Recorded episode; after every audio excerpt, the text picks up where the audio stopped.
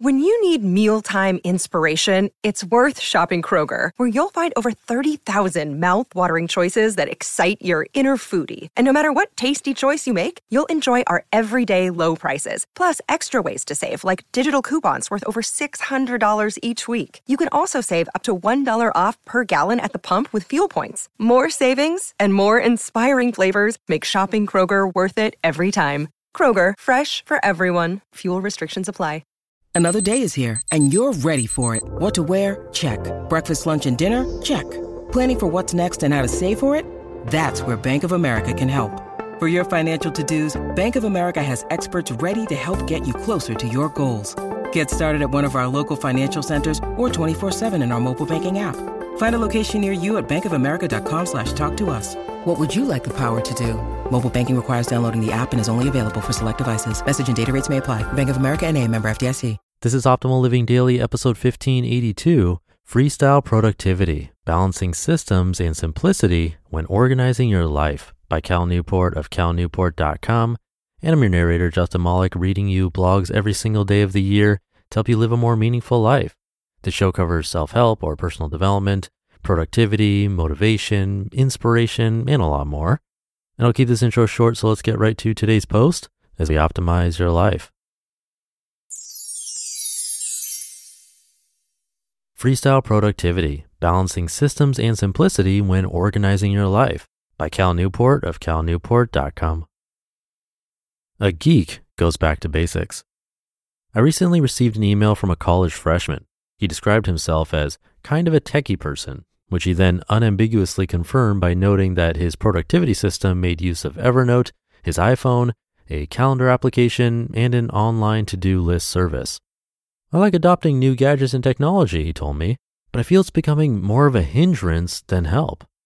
Fed up with the maintenance of his crowded stable of productivity tools, the student recently tried an experiment in simplicity. He used only a paper notebook to informally organize his day. These were the most productive days of my life, he said. Does this mean that the student was converted to productivity Luddite? Not quite. Though he had enjoyed immense productivity, he still felt a creeping dread about his new approach. I'm afraid that if I only depend on paper and pencil, I'll lose something important, or it'd be too hard to navigate after a few days. This student's problem is a common one. How do you balance high tech rigid solutions with low tech informal solutions when organizing your student life? Freestyle productivity. Having spent the last decade systematically experimenting with student organizational strategies, I found that the following balance produces the most consistent results. High tech and highly structured solutions are best for capture, and low tech and loosely structured solutions are best for planning. I use the term capture in the GTD sense of the word, a common place where all of the stuff in your life can be reliably stored so that your mind doesn't have to worry about it. This includes tasks, appointments, and projects. As a student from earlier noticed, it can be hard to use simple paper based solutions for capture the number of tasks in your life, for example, can be voluminous and soon overwhelm notebooks, transforming them into a mash of crossed out, unclear jottings. I prefer simple online solutions that can be accessed from any computer. I use Google Calendar and Google Tasks because I can use them from my Gmail account, which is the one website I know I'll return to many times a day. Though these tools are great for capturing stuff, they also turn out to be terrible for planning what to do with this stuff. Most people who've tried a systematic approach to planning know what I mean. Who among us hasn't assigned priority based dates to our task list only to find that we spend more time resetting deadlines than actually doing the work? As the student also discovered, a looser approach to planning works better. He used a blank notebook to organize his days. I happen to be a firm believer in the use of a plan.txt file, which is similar. As I explained in an earlier post, each Monday, I record in a simple text file a plan for my upcoming week. There are no rules for this plan. Sometimes it includes pages of discussion about changing the rhythm of my workflow. Other times it's short and practical, like Monday is all about submitting this paper, Tuesday is about experimenting with the data collection tools, etc. The important point is that I trust my mind's ability to build the type of plan that best suits the current situation. It will always outperform a rigid system. This freestyle approach provides an answer to the quandary faced by the student. The reason he feels conflicted is because neither of his productivity approaches are best in isolation. He should continue to use his iPhone and fancy calendar applications to capture and wrangle the stuff in his life. At the same time, he should allow himself the flexibility to make weekly plans that are not constrained by strict rules. A blank sheet of notebook paper, as he learned, can outperform even the fanciest scheduling system, so long as the work to be scheduled is held somewhere safe. The freestyle lifestyle. I first promoted this approach to productivity in a post from last November. The idea is important enough, however, that I thought it was worth reiterating here. Before concluding, I want to address the most common complaint about this philosophy, notably the worry that freestyle productivity clashes with my canonical advice on autopilot schedules, time blocking, Sunday rituals, and similarly structured approaches to planning.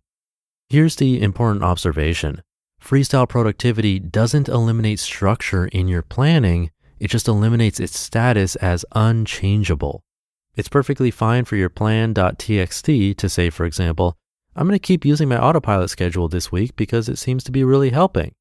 At the same time, it's also expected that your plan.txt might say, I need to make the following changes to my autopilot because the timing is not working out. Or even, I'm dropping this approach altogether to instead try. In other words, the collection of productivity tactics I've presented on this blog can be seen as an arsenal of weapons at the disposal of your flexible and always evolving work plan. You just listened to the post titled Freestyle Productivity Balancing Systems and Simplicity When Organizing Your Life by Cal Newport of calnewport.com. And thank you to Cal. He's the author of the popular book Deep Work and So Good They Can't Ignore You. I don't know about you, but I definitely related to this. Digital works well when I'm on the go and think of something like things to add to my grocery list or a business idea, things I want to capture and remember for later.